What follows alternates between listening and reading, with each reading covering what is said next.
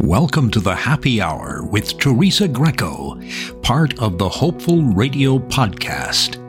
In this debut episode, Teresa speaks with happiness expert Robert Mack, author of Happiness from the Inside Out The Art and Science of Fulfillment, and Love from the Inside Out Lessons and Inspiration for Loving Yourself, Your Life, and Each Other. Robert reveals to Teresa that his depression and anxiety led him to conduct extensive research on how to kill himself. He explains in this life changing conversation the steps and practices he followed to save his life and find happiness.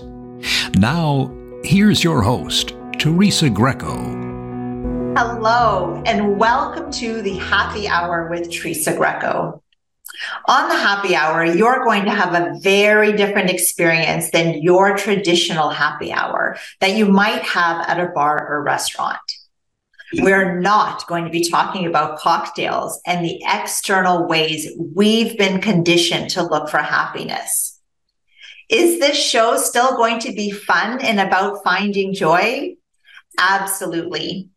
The happy hour is where you will learn about the principles and practices that lead to true inner happiness, which is unwavering and in abundance and is not dependent on you buying, earning, achieving, searching, or doing anything to be happy a huge weight can be lifted off of your shoulders when you know there is a place within you that is always happy.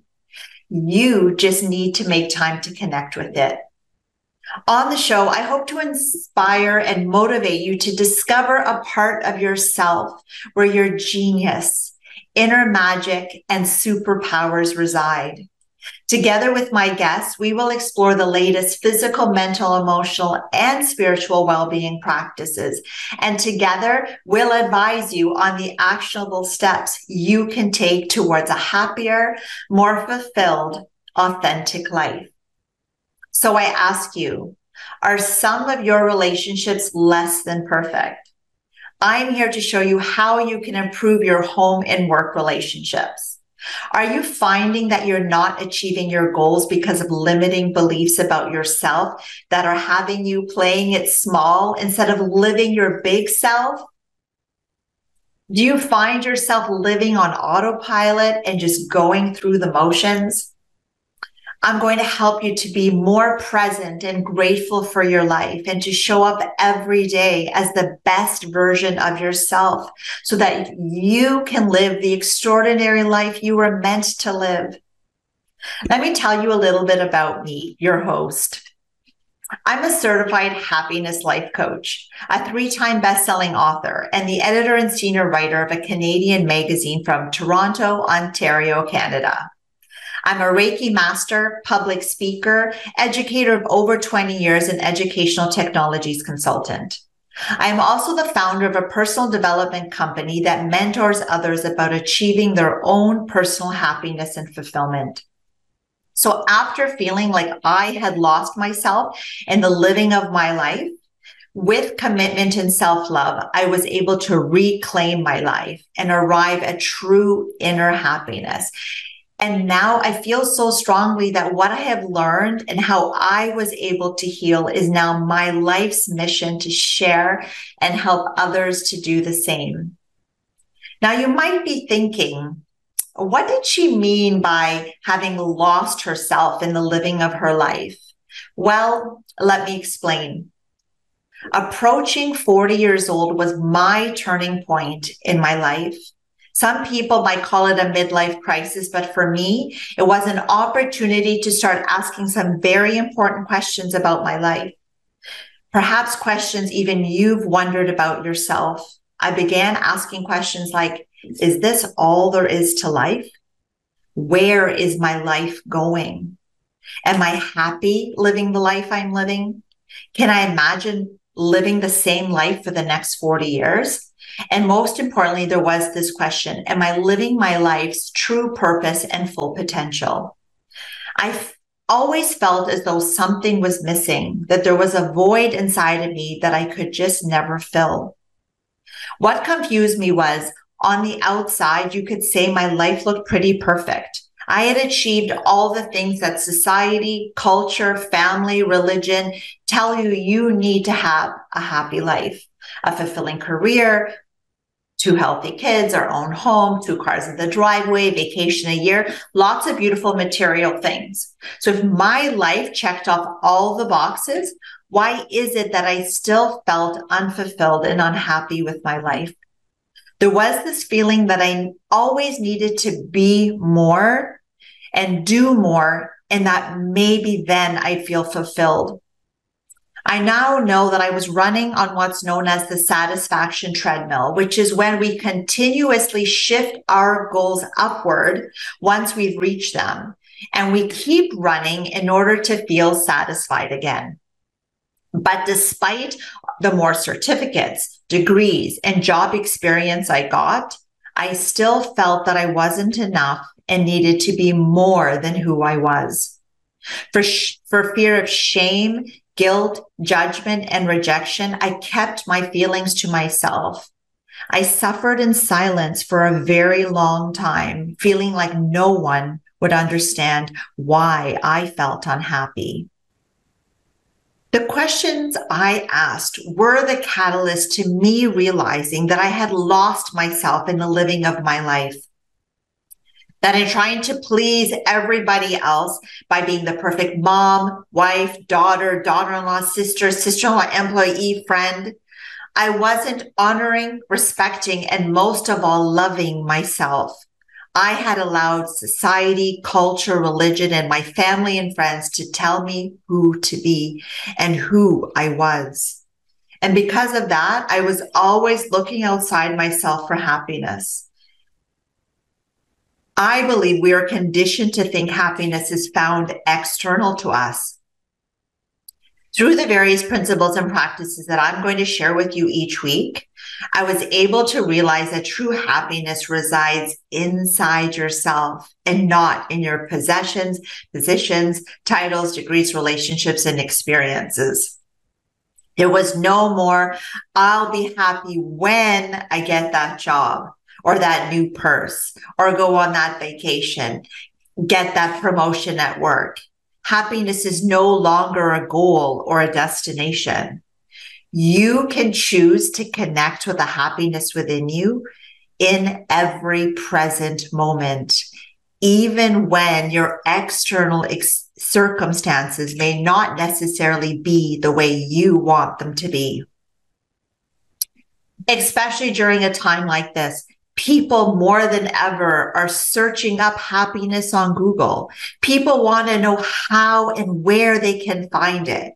And I am here to tell you that you can search outwardly all you want, but you are never going to find true, unwavering happiness outside yourself because it doesn't exist because it doesn't exist outside you, but inside you instead. That is where it is. And I'm going to show you how to unite all aspects of yourself, your physical, mental, emotional, and spiritual self to tap into that happiness. Because you're more than just your physical self making your way through the world. Your essential nature is love, peace, and happiness.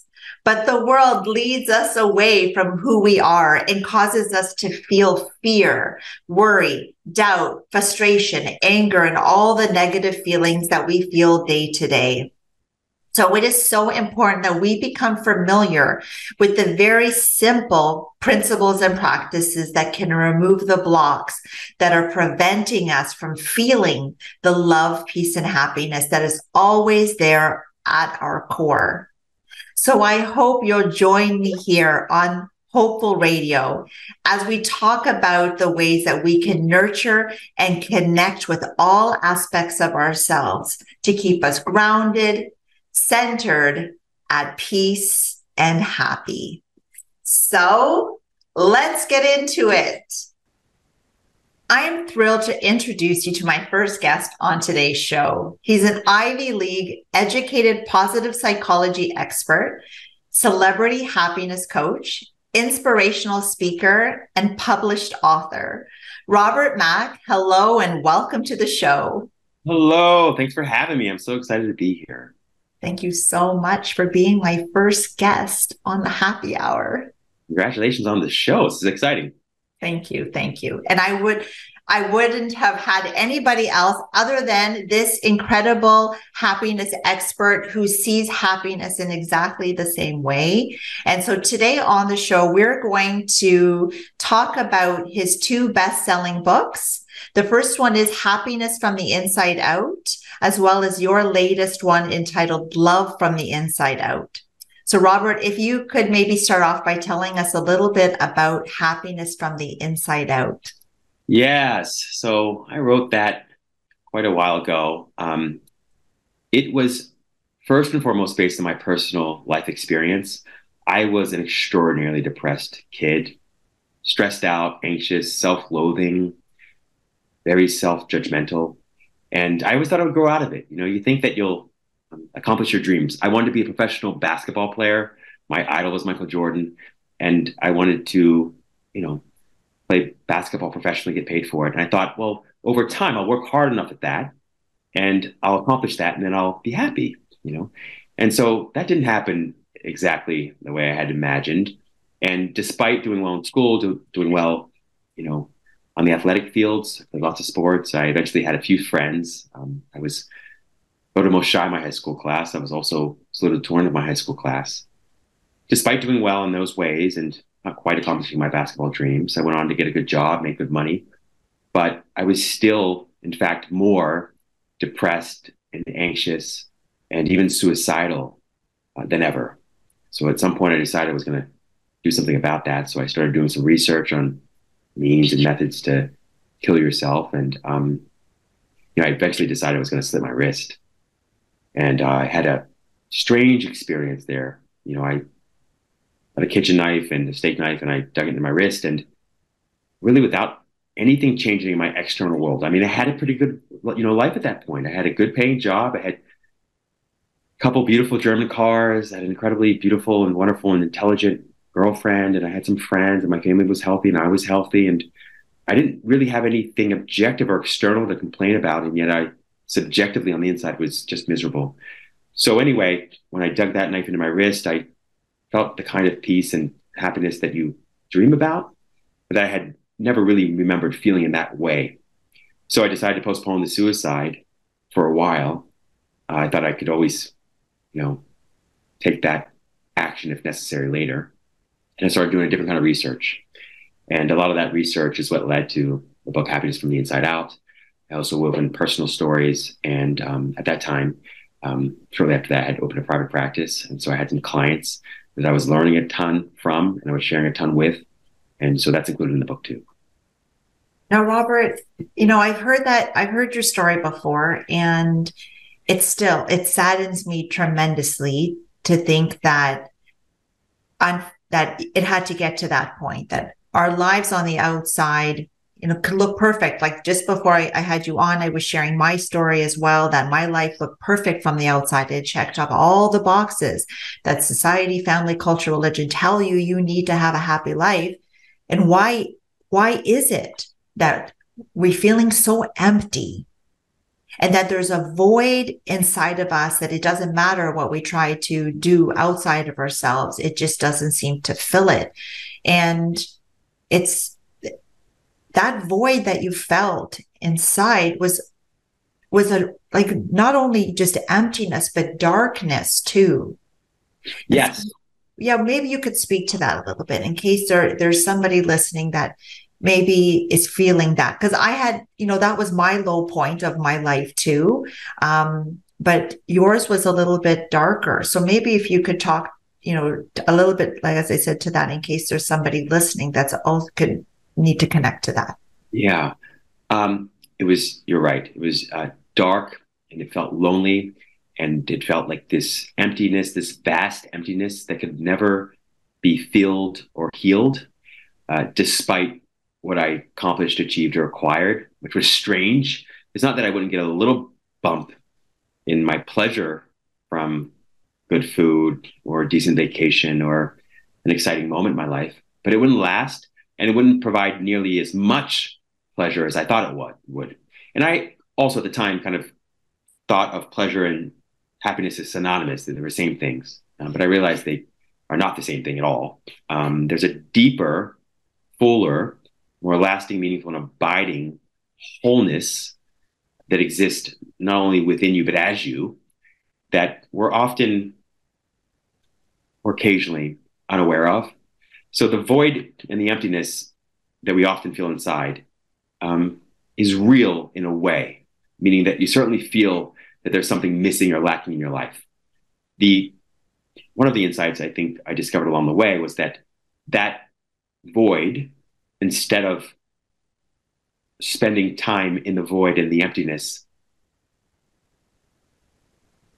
long enough to see through it, I tried to fill it with stuff. And first and foremost, I tried to fill it with thoughts. Okay, I was trying to figure my way out of this misery that I felt every day, the pain and the suffering. And I tried to figure it out by, well, I needed a new dream. I got to come up with a new, you know, instead of basketball, it'll be something else. And maybe it's the relationship, and maybe I'll move to somewhere new, and maybe I'll just make more money. Maybe it's the job. I got to find a new job, a new career.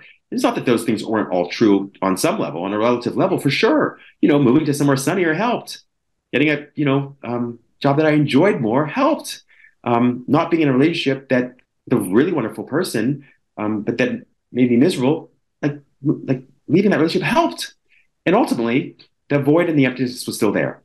And what I eventually found was that that emptiness, that void, is actually fullness. It's wholeness. It's holiness.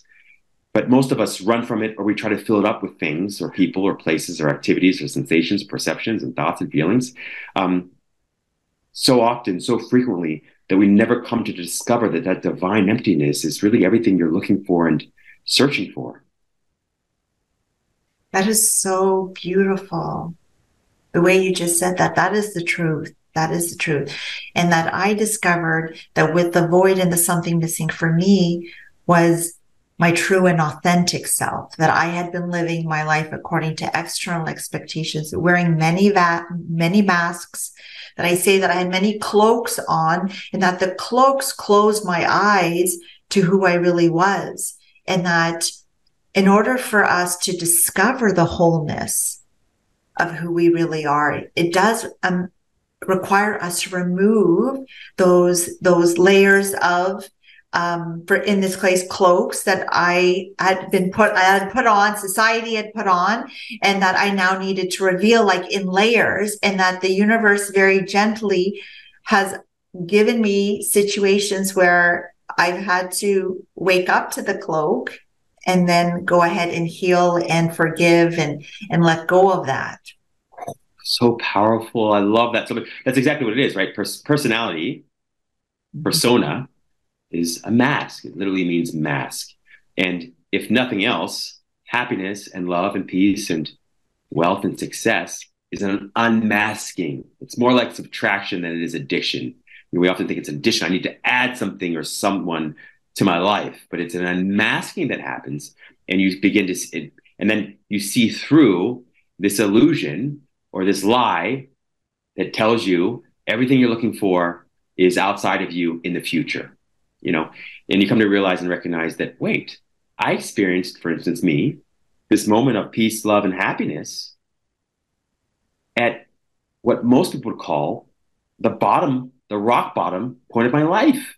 Mm-hmm. I'm taking a knife into my wrist. Now, how can I possibly feel better than I've ever felt when things seem to be going worse than they've ever gone? So that recognition that where I was able to tease out or divorce or disconnect happiness from what was happening out there in the world and say, wait, I can feel whatever I want to feel despite what's happening around me, despite what I think should be happening around me. And I can take that into every experience new. Now, that took me a while to really get to that place, um, but it is an unmasking, it's an unveiling, it's um, like clouds in the sky. The sun is always there. It's always there. But we call it, it's a bad day, it's a rainy day, it's a cloudy day. Okay, true, relatively speaking. But if we look at it more deeply and more truly, we'll say it's always, the sun is always shining, always and forever. It's never not shined as far as we know, right? So it's more about seeing through the clouds or allowing the clouds to dissipate so that you can finally experience this, we'll call it the eternal sunshine of the spotless mind right? Because ultimately, the veiling, the masking that happens is really just a cloud of thoughts, the cloud of feelings and perceptions and sensations. And it doesn't ever truly blot out the sun. It doesn't blot out peace, love, and happiness at all. It just masks or veils your ability to see and therefore feel it in the way that you want to. Um, so, yeah. Now, uh, I'm so, like, I feel so grateful that in that moment that you did choose to to stop you know, with the intention of, of hurt, killing, hurting yourself.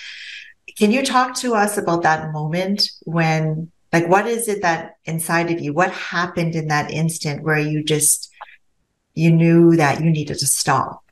And which I'm so like eternally grateful that that you did. But please share that moment because that moment is really powerful too. For sure. It was the relief. I felt relief as I dug the knife into my wrist. And look, this has taken me probably 20 years to truly understand and process and integrate into my life. Because at that time, all I knew is that, wow, I feel pretty good. And yet nothing outside my life has changed. I also thought my brain was broken. There was something broken about me, clearly. I thought that even the best medication could never help me. So I never went down that path. You know, I could have, but I never did. I just knew or felt, knew, quote unquote, that there was something wrong and broken about me when I dug this knife into my wrist and I realized I was feeling this other way, which was peaceful and happy and self loving, I thought, well, that's odd.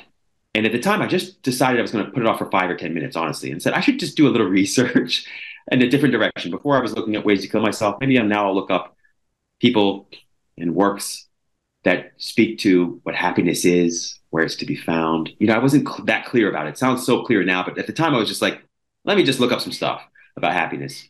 And then I discovered that first of all, oh my goodness, most people have been through at least one period, probably more, in their lives when they felt really, really sad. Now, clinical depression is different. It's more than that. It's different from that, but it's mostly that. Okay. You're feeling deeply sad. You're not interested in things that you used to be interested in. You might not sleep well. You might sleep a whole lot.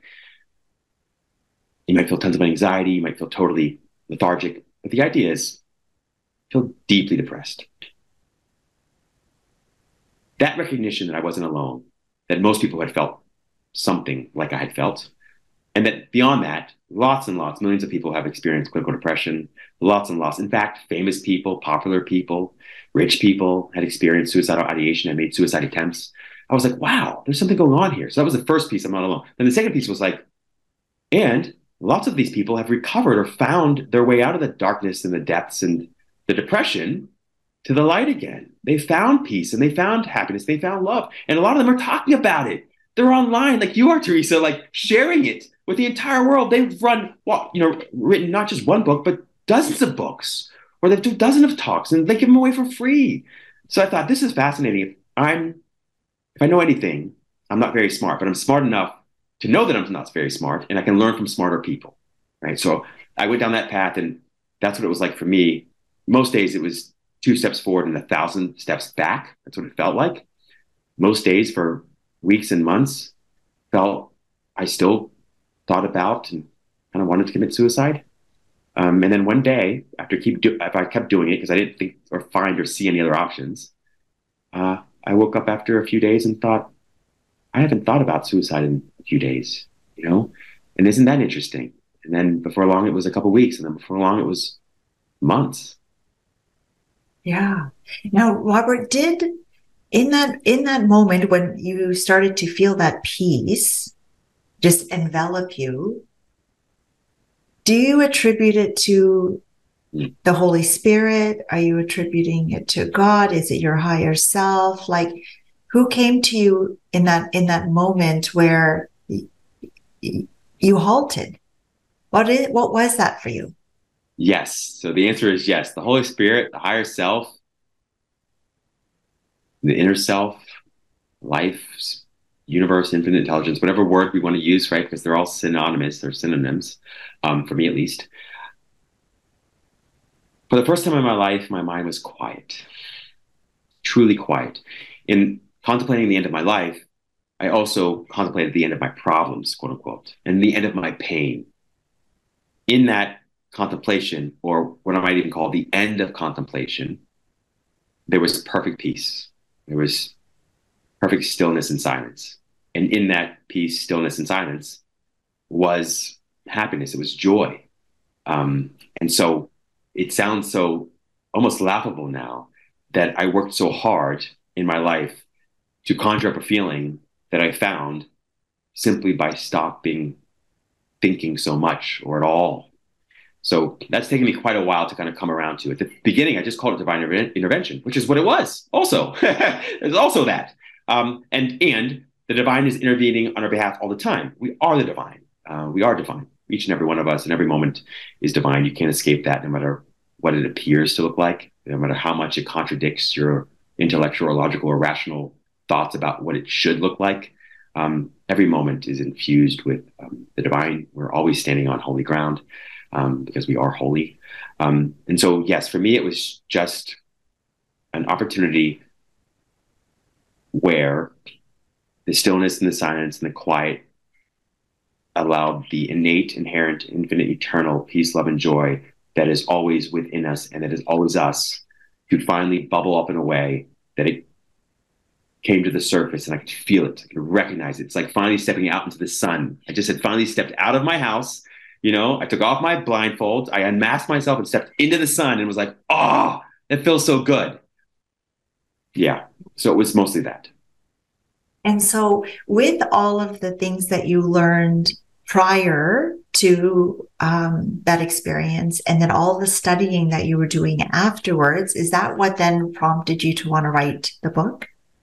Yeah. So I didn't have, I wasn't in full recognition of the power of presence alone uh, um, when I wrote the book. Um, and I love that about the book because if I had tried to start there, oh, I had read all the books before. I'd read, you know, Eckhart Tolle. I had read Ramana Maharshi. I'd read these books before, but they didn't hit quite as hard as they do now. Then it was kind of like, oh, there's truth in this. I can see that. And so for me, you know, happiness from the inside out is really about starting where it's easy, starting with a low hanging fruit.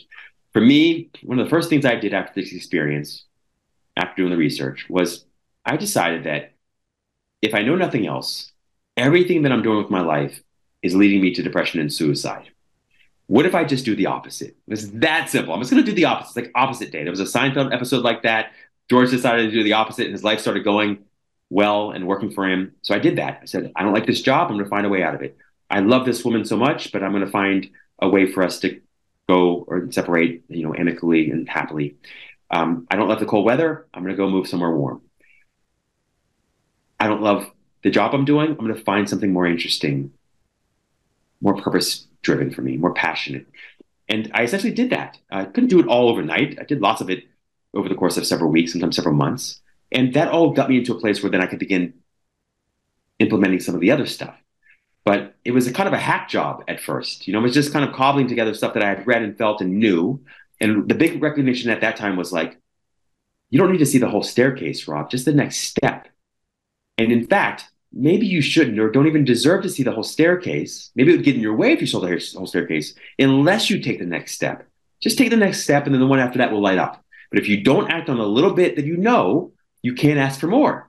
So the one thing I knew was like, I'm going to move somewhere warm. It was like a big thing for me. Like I was like, but how am I going to figure out my career and how am I going to pay my bills? I have no idea. I had no idea. But I knew that if I continued doing what I was doing, I would land for sure back in suicidal ideation and probably a suicide attempt. So I just started with what I knew, and happiness from the inside out is really about that. It's like really trying to express in the simplest, cleanest, clearest way and easiest way I can begin moving in or trending in a direction that feels happier and healthier. Yes. And so there were two nuggets that I wanted to pull out from what you just said.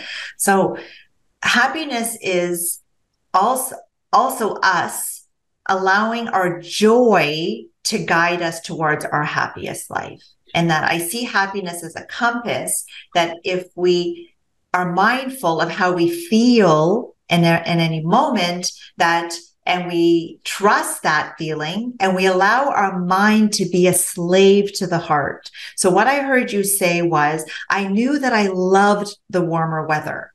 And so you were referring to feel how you felt about certain things in your life, how you felt about your job, how you felt about your relationship, how you felt about, you know, where you lived. And you said, how can I use my mind to figure out how I'm going to make this happen?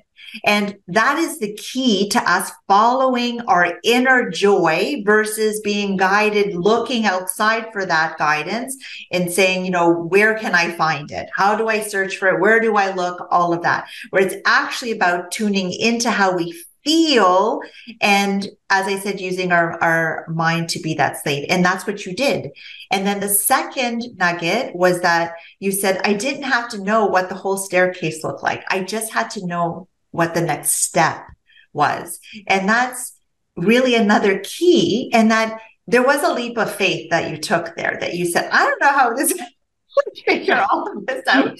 I just know yeah. that I need to follow this feeling of joy when I'm in these situations. And so I just and ultimately, how did that how did that turn out for you? Allow oh, yourself to have come following happiness as a compass so good. I just love the way you summarize that and reflected that back, Teresa. That's precisely it. I just let my feelings be my guide. Beautifully put. Um, it's easier to hear your heart when you quiet your mind. So it can be difficult for all of us. You know, it's like, what is my intuition saying? And is that just me following the path of pleasure or whatever? And it should be pleasurable. It should be pleasant. Um, but you nailed it. Absolutely. And, you know, it was looking back, a risk and it does require a, a leap of faith. And also, it didn't feel so much like a risk because it felt necessary. You know, it's like not a risk if it's necessary. I thought it's like it's like basically do or die. I can do this or or die, and so it became a lot less, I guess, scary in a way um, at that time because I just thought, well, what's the worst that can happen? I'm going to be suicidal again. I already know where that's what that's like, right? So uh, yes, you nailed it there. And it, you're right, though. It requires a tremendous amount of, um, it requires some trust, just a little trust, a mustard seed level of trust, right? Uh, to know, and a huge part of it is knowing that it's good to feel good, that it's good for you, it's good for all of us, it's good for the world that you feel good. That is something that I've had to spend most of my life really turning around because we often are sold or buy a bad bill of goods that tells us no pain, no gain. If it feels bad, it must be good for you. If it feels good, it must be bad for you. It's like, no, no, no, no, hold up. There is something so infinitely intelligent about the way in which we are all designed that when you feel good, it is an indication and it is proof and evidence that you're pointed in the right direction in some way. Now, you might misinterpret it a little bit. You know, the heroin addiction is not necessary. Okay, that's there are there are other ways to feel a lasting, meaningful, and abiding pleasurable and pleasant feeling and with a lot less side effects, right? So we, over time, develop and deepen our discernment. That's what discernment is, being able to see through that, right? Um, but yes, you absolutely nailed it. It was trusting that just because it feels good doesn't mean it has to be bad. In fact, it's good because it feels good. That's right. And now we came here to be happy. We didn't come here. There's this quote that says something like, you know, you come to you you come to earth, you live and then you die. Like that's just and you're miserable and then you die. And it's like, no, that's not true. We didn't come here to be miserable. If the if the essence of who we are is love, peace and happiness, that is who and it's not that we're not going to have the opportunity to experience other emotions. We came here also on a soul level to have these experiences that would allow us to feel these other emotions other than just love and bliss. So we should feel into it when those situations happen. But ultimately, it's like, how do we get back into alignment with the truth of who we are, which is happiness?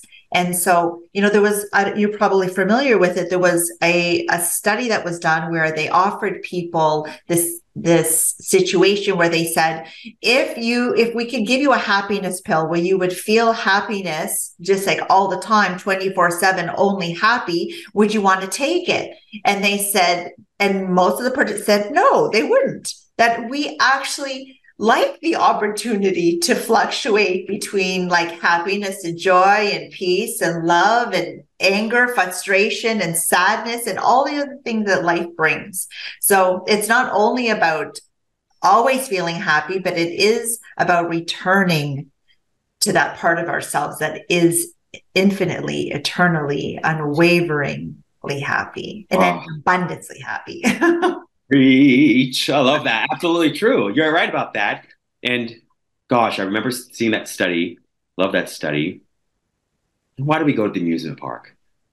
Why do we want to be physically intimate and have sex with someone else? Why do we go to the movies? Right? We want to feel the entire range of emotions. And it's nice to be able to dial back in to the truth of who and what you are anytime, any place, at will, on demand. On demand, right? It's like sitting in the movie theater and you just remember wait, I'm crying, I'm laughing, I'm turned on, I'm turned off, all within an hour or two. and at any point in time, if I want, I can close my eyes, go inside, forget the movie that is life, the movie that is the world, the movie that is other people acting up or misbehaving or not giving you what you want and I can feel perfect peace and love and happiness. Call it God, call it life, call it source on demand, at will, as you desire, when you desire. Right? That's the beauty and power of it. That's why we go to the movies. Think about how crazy it is to go to the movies or to watch a TV show. It's actually crazy in some ways, and yet in the other, it's so beautiful. Mm-hmm. It's just a testament to precisely what you just said, which is with, that we love experiencing the entire range of human emotion and you might, like me and some other folks, have a preference for peace, love, and happiness. And that doesn't mean that you can't also feel the rest of it. Also, last thing I'll say is you also sometimes get to a place, and this is why, let's say, a roller coaster is so much fun. It's more fun if you're strapped in. if you're not strapped in, okay, and you're like just swinging there, you know, in the wind as the roller coaster goes up and down and twists and turns, it's not fun anymore. It just feels terrifying finding God within, spirit, recognizing your oneness with God within, with spirit, with life intelligence, with infinite intelligence, whatever you want to call it, just call it yourself. Feeling your connectedness, your eternal connectedness with yourself, the self, is like being strapped in. All of a sudden, it's like being in the movies and recognizing it's just a movie. And I can pretend and play and forget that it's just a movie and get drawn completely in and go crazy and cry and all that. But I also can live and watch that movie or ride this roller coaster, knowing that I'm perfectly safe and sound the entire time. There's nothing at risk. This is just a big virtual reality amusement park. Enjoy it as much as you can. Take it sincerely, but not seriously. That's the challenge. It's like you can enjoy it more deeply if you take it sincerely, but not seriously. If you take it too seriously, then you're screwed. You get lost in the world, you get lost in your own mind instead of being lost in God or spirit or source, which is essentially what you are. Thank you. And that just reminds me of so I know you're also a student of the Course in Miracles, and that just reminds me of how you know we look at it as just that the whole our whole human existence is just an illusion so just as we go to the movies and that whole situation is an illusion that reminding ourselves that the human experience that we live in every day is also an illusion and that it is really about always coming home to who we really are. And I loved when you said that we can do that at any moment just by closing our eyes and connecting with our inner being instead of our outer being, that we are so outer and externally focused Eh, with our persona, with our personality, with our identity, with all the things that define us on the outside. But how much time do we make connecting with our inner being and that we can do that at any moment. And why I love that is that people think that, no, I got to go to like the yoga center. I have to go to the meditation center. I have to go to like a location in order for you to like to connect with that. And it's it's none of those things. It's not dependent on the candles and the incense and the outfit and the stones and the crystal and the music. It's none of those things, Robert. That when you and you said like earlier too that it's so simple that in that moment of when you connected to your inner being, your holy, your the Holy Spirit, your Holy Spirit in that moment, it was like when all of that is is gone and closing your eyes and just centering on your breathing and going inward to say like it's like saying hello to you it's like oh, hello hello. Yes. Hello. And that and that part of you is saying, You're amazing. You're incredible. we love you. You're doing such a great job. You're just like you're magnificent. You're extraordinary. That's what happens when we go inward. It's like all the things that we're looking for outside of us, that validation, that status, that reverence, that that acceptance, that as soon as you go inward, your inner being is like Oh my goodness. And then when you're there, you know, for me, what meditation is one of those ways, but I no longer need to only connect with that place with within me by doing meditation. Often it's just in complete silence. Now that when you practice it enough, because it is a practice, that you can get to the point that you don't need any of that, which I think makes Eckhart Tolle's um, meditation work like a little bit challenging in the sense that it's just like silence. It's like, okay, for a beginner, I don't know about you, but for a beginner, that is hard. But I have worked my my because I've been on my happiness journey for over 10 years now that I've worked to a point that I'm like you, that any moment you can just stop. Is it stop?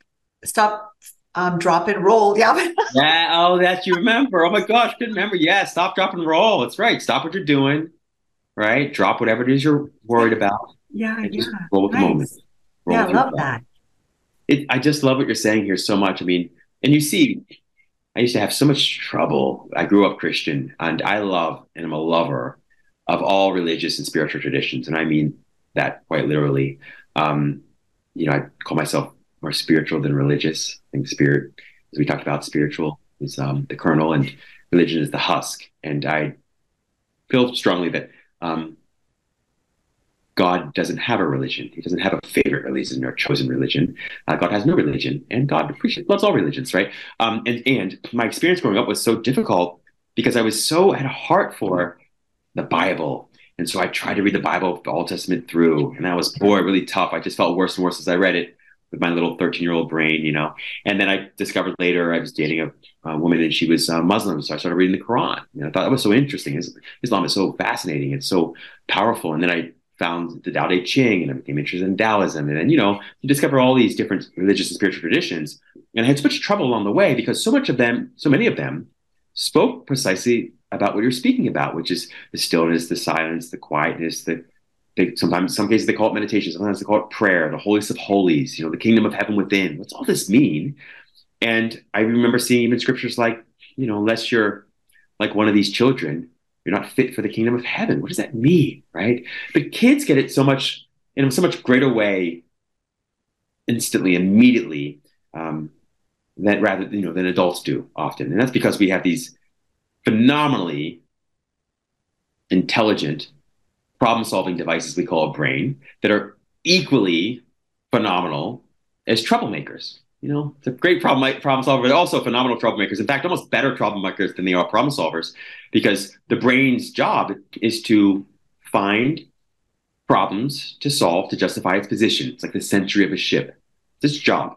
So if and when it can ever find a problem, it will create one just for the purposes of solving it. And that's the very thing that we love that can keep us alive. It's also the very thing that keeps us from thriving and keeps us from experiencing the inherent innate peace, love, and happiness that exist always within us. And when you're able, at the beginning, it's hard to just say, I'm not going to think. I'm just going to go into the quiet, like you said. You know, mm-hmm. that's why I wrote Happiness from the Inside Out from a different place, really. One is because I wasn't there yet, and second, because, you know, uh, it's just way too difficult. It's high hanging fruit. I just couldn't even barely recognize. I knew it was important, and I put in parts of it. I put in the book, but it's important to start where it's easy, right? And for me, and we all have something like this, something that puts you in flow state. For me, it was running, sports. When I'm running, I hate it so much that at some point, I hated it so much. At some point, my mind just goes quiet, and you enter a little runner's high, and then you get these little downloads, these little insights about life and about yourself. And before long, you discover that you can have that same or experience that same flow state when you're not running, when you're in the shower, when you're eating, and then you discover, oh wait, I don't need to do anything with my body at all. Just sit here and feel into the peaceful aliveness or the alive peacefulness in my body, the anim- animating force or life energy in my body now, that vibrating energy that's in your hands and your feet. That is your true self, the self that is God or life or spirit. And just feeling into it without thinking about it, you don't need to have any color commentary about it. You can if you want, but just feeling into it for its own sake, for joy's sake, for peace's sake, for love's sake alone. And you discover that just by doing that, it's like a dimmer switch. It just turns up the light that you are, the peace of love and happiness that you are. And then you see it reflected in the world around you, in your circumstances and conditions, in your finances and your health and the beauty of your body and all ways in all places, right? But again, the encouragement, at least from me, I mean, I think it's from you too, is to start where it's easy. You don't have to start at the Eckhart level. You can start with running, art, whatever whatever it is that you feel called to do. Yes, yes. And that was part of the message that Spirit gave to me about happiness that I was also living the human experience and looking outside myself for for all of the things that we attribute happiness to be found and I was like, then the pandemic, but even prior, I'd already been. But during the pandemic, I had some more conversations. So I'm a Reiki master and channeler as well, where I said, well, now look, everything's closed down. How do you expect me to be happy when I can't go to the mall? totally.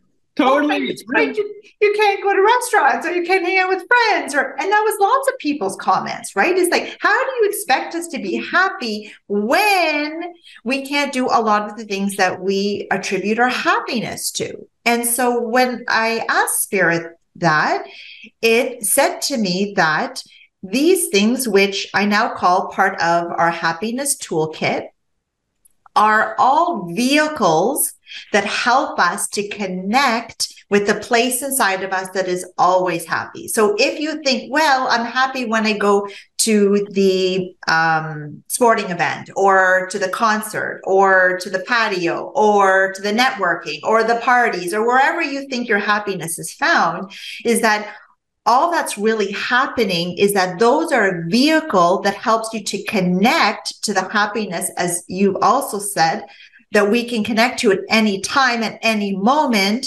that we experience as that flow state because it just feels so good. And time is like, you don't even pay attention to it. There's, it's effortless, tons of energy, all those good feelings. But really what's happening is that we're in the present moment right? And so when we're there and we're completely appreciating what that present moment is offering us, is that we're connected.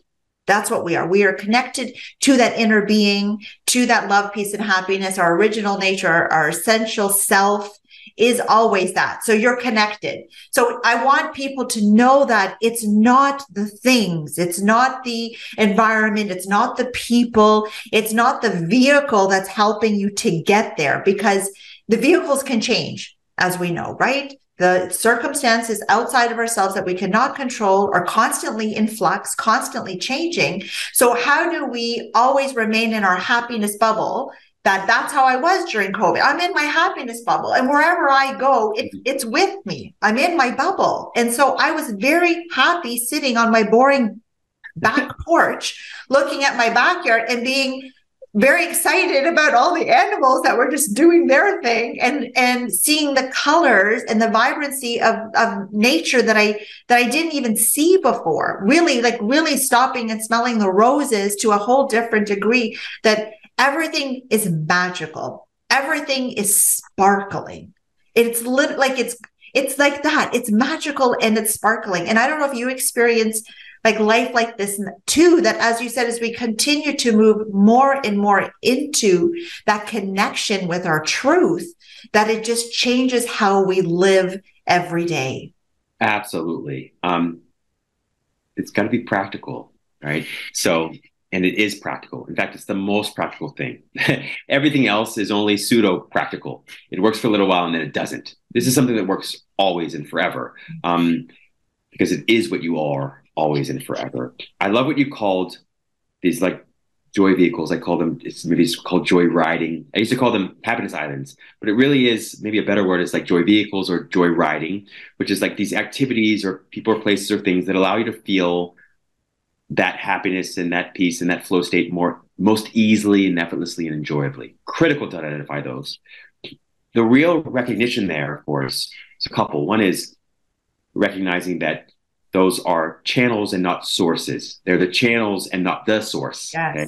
Always and forever, anything you feel comes through you, it comes through your consciousness, your awareness. And so you, you can also call it God, call it spirit, but is source always. So wherever you go, you take yourself with you. I promise you, wherever you go, you take that peace and love and happiness with you, even in the worst of places. Um, why God, and that's why in the Bible says something like, "And I will always be with you," kind of thing. You know, what no matter where you go, kind of thing. So the idea is that first and foremost.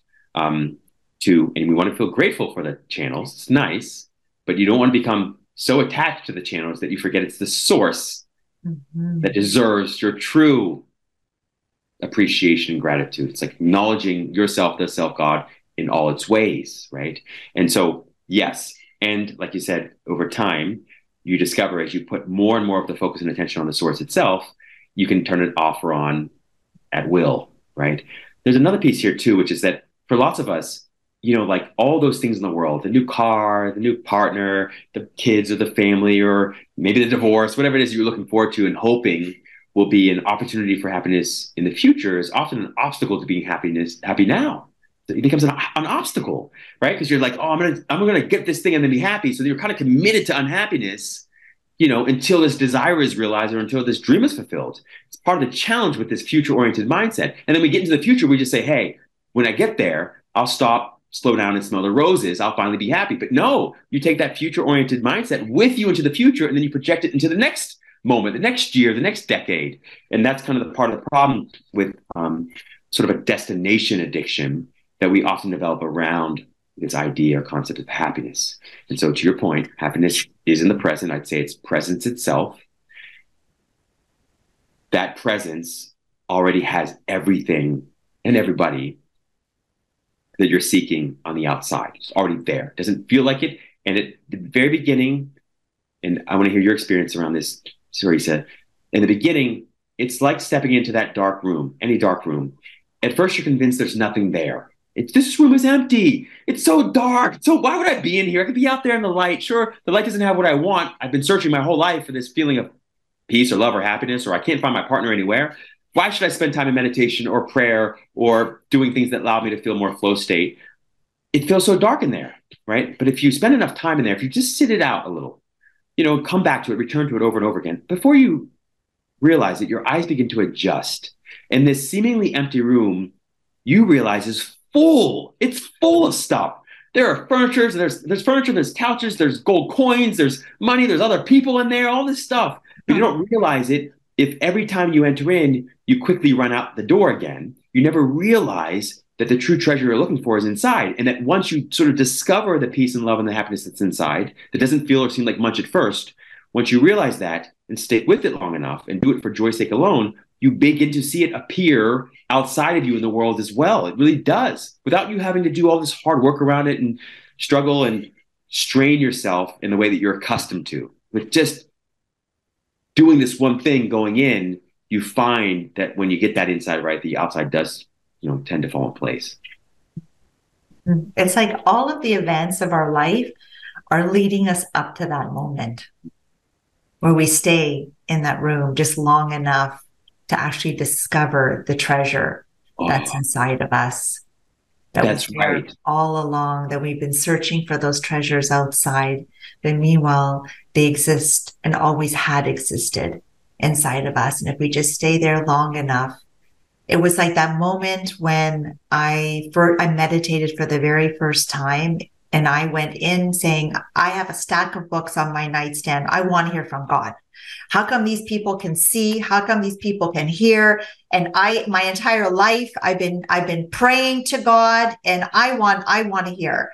And so, um, spirit said to me through a medium that you need to meditate. And when the moment, and I didn't know what that was, I was like, I don't know what that is. And so luckily I went to a meditation center close by my home. They said, we will help you to get started and we'll help you figure out what this is and how to do it.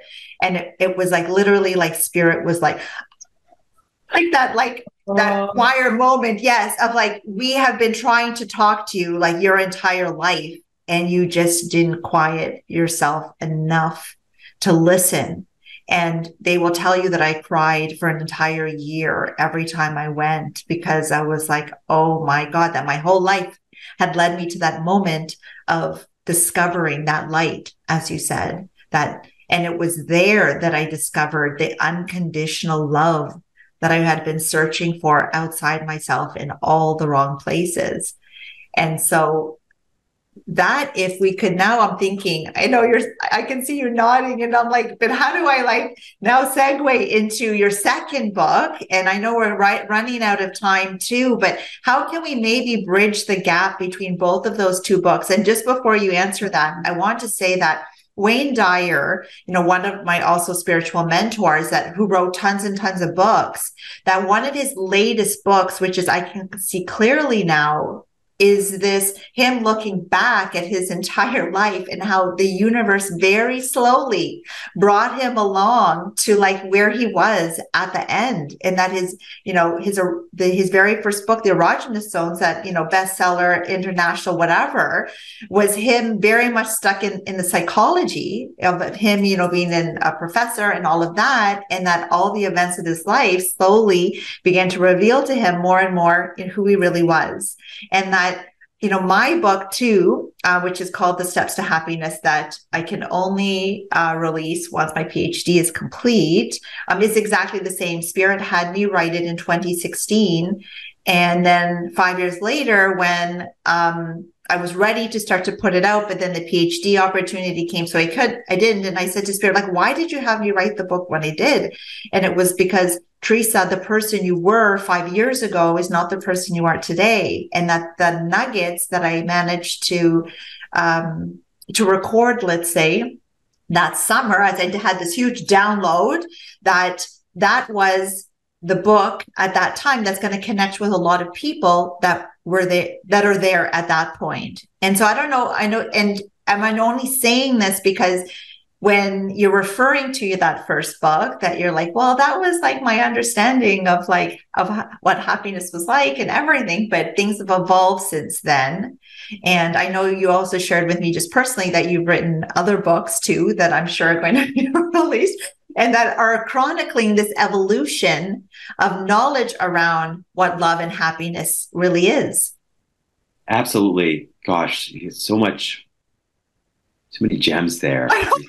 so many gems, really. The first part I'll say is, um, you're right. Foresight seems blind. Hindsight is always 2020. and you want to keep that in mind as you're living your life. You can only sort of connect the dots looking back often. And that's actually beautiful. It allows life to remain a mystery. And if you allow life to remain a mystery and you live it like a mystery, it's pure bliss. If you deny the mystery or try to, you know, you live like life like a problem to be solved instead of a mystery, then it's misery. It's just misery, right? And so it's an important part to remember that um, even if you can't see how the dots connect, I promise you they connect. Mm. This, the second piece is if I were to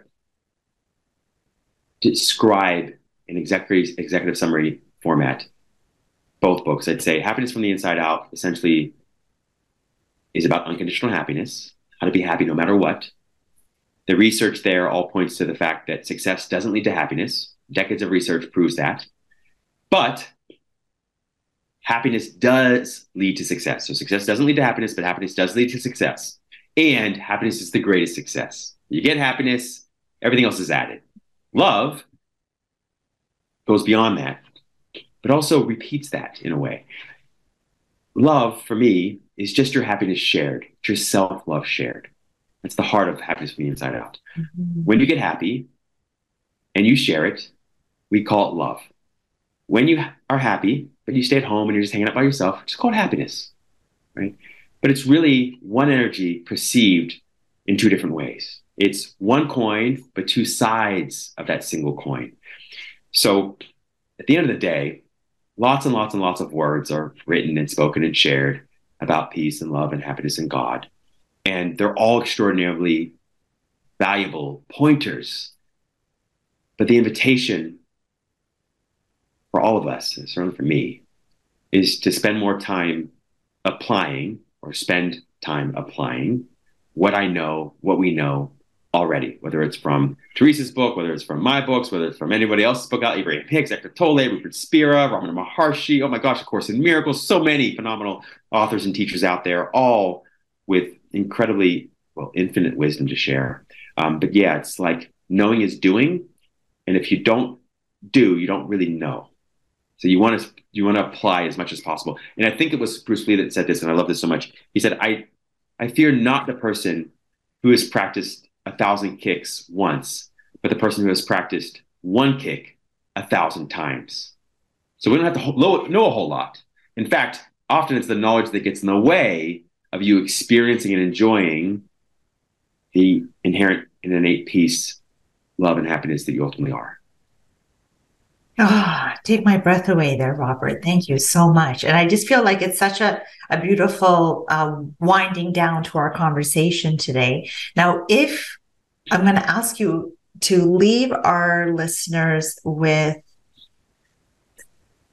a piece of, I know I'm going to say a piece of knowledge, but I'm going to say more of a piece of yourself because our self is all of that. Our physical mental emotional and spiritual self all bundled in together.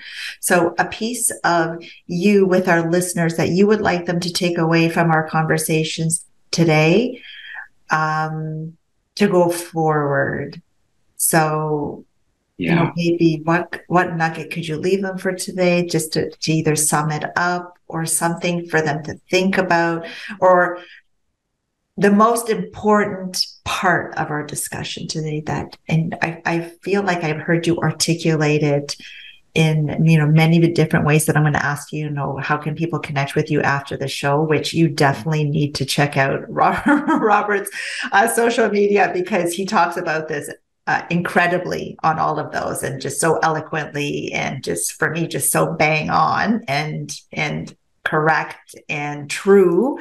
And so, if you can share that in just a moment as well. Um, but what would you like people to take away? You are so wonderful, Teresa. I just want to keep you. I think we all want to keep you forever. Truly. Um, thank you so much. Thank I, think less, live more. Think less, be more. Um, and by that I mean spend more time being, less time thinking.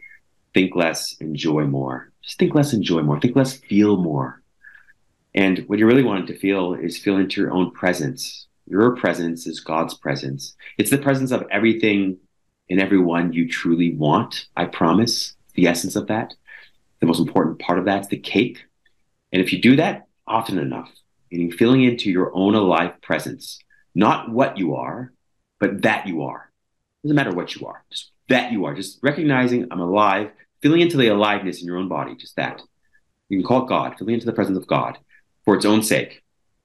No matter what you're doing, going for a walk, having lunch, dozing off to sleep, listening to someone else, speaking to someone else, just allow for more and more touch points with the presence of God or the presence of spirit, the presence of happiness and love that exists within you for its own sake.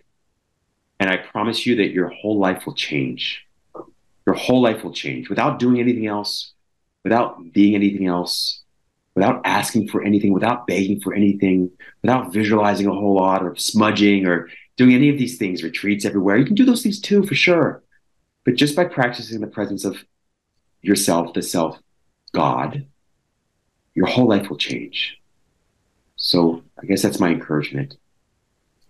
Thank you. We need to be more human beings rather than human doings, just human beings. Yeah. And being mindful in every moment and how this gift of life is really a gift that we call it the present. I know it sounds cliche, but it really is a gift. And how many times do we stop and appreciate all day long the gift of what it means to be alive, to stop and, and look at all the miracles and to really tap into heaven on earth. It's, it, it's here. Just many of us are not tapping into it that that when you do and you and you do exactly as Robert said, that it changes your life because heaven is revealed to you as you as more of yourself is revealed to you through these practices that we that we've spoken about. Oh, that's so good, Teresa. I just want to add yes, please. so powerful. I just want to say yes, yes, and yes to all of that. Um, and um, that, that heaven, that home, that you just spoke of is something that we wake up to, right? So there's no needing to go to it or get to it or even touch into it. These are just concessions. This is a concession to language. We have to speak about in some way, but it's where we always live. You're always living in the lap of God or spirit. You're always in heaven. You're always at home. You don't recognize, you don't realize it because like all of us, you've fallen asleep sometimes and you've started dreaming and you're having a nightmare that any number of things is happening. Okay. But as they say so beautifully in the Course of Miracles, that which is real can't be threatened. That which is unreal doesn't exist. Uh, so, meaning that behind, between, above, below, beneath, every single thought, feeling, sensation, perception, condition, and circumstance of your life is perfect harmony, perfect happiness, perfect, perfect love, and perfect peace. You're always existing in and as that. And so it's just coming, becoming more and more aware that where you want to be is where you always are, and what you want to be is what you always are. It's just that, it's just an awakening. So please don't think it's a whole lot of hard work. I promise you, it's not. I took the hard, long path, yes, but you don't have to. That's why Teresa and I and everybody else out in the world writes books and shares things so you don't have to take the long, indirect scenic route to it. You can go directly to the source for it. Amen. Amen. And and I it it sounded so much like this beautiful affirmation as well as this just beautiful prayer too. So amen and and as it is exactly as you said. So thank you. Robert, please share with us how people can get and find out more about you, get in touch with you, hear more about your work. Sure. Um, you can find me at my website at coachrobmack.com. You can find me on most social media platforms, probably most consistently Instagram at Rob Mack, M-A-C-K official. And you can find both these two books and then the nine I'm going to release hopefully soon. we'll see. Um, on Amazon, Barnes and Noble, and pretty much anywhere and everywhere else great books are sold. Wonderful. I want to thank you so, so, so much for being with me here today to kick off the happy hour with Teresa Greco on, on Hopeful Radio. You were the perfect, the perfect guest. And everything that you shared, it was just so powerful and so enlightening. And when I say enlightening, it's because the light that you are is just, just emanating through every word that you said and, and just every inch of your being for those that are watching this you know over youtube. Um, it was just incredible. Thank you so much for being with us. I love and appreciate you so much teresa. You don't know. And it takes light to recognize light. So that is a compliment as much to you as it ever is to me. So thank you so much. Thank you. Thank you. I'd like to leave you with the thought for the day. The mission of the happy hour is to help you connect with true happiness that resides inside yourself and is not external to you. Yes, you might feel temporary pleasure when you get that promotion at work. You find that new love relationship. You go on that vacation. You get that designer purse. But you'll, re- you'll realize that once that feeling of pleasure wears off, you're left feeling unhappy and looking for that next thing to make you happy again. That's because those examples are talking about pleasure and not happiness or joy. True inner happiness is unwavering and is always there for you to tap into. even when your external circumstances may not necessarily be the way you want them to be, you can always tap into the happiness within yourself so that you can be truly happy. I invite you to check out my services on my website at teresagreco.ca for more information about my coaching, workshops, and motivational speaking opportunities. You can connect with me on my Instagram page at Teresa Greco underscore steps to happiness, as well as my Facebook page, Steps to True Happiness with Teresa Greco. Thank you again for joining me on the first episode of the Happy Hour with Teresa Greco. Keep smiling and be happy. This has been another edition of Hopeful Radio. For more episodes, be sure to follow us and check out the website at hopefulradio.com.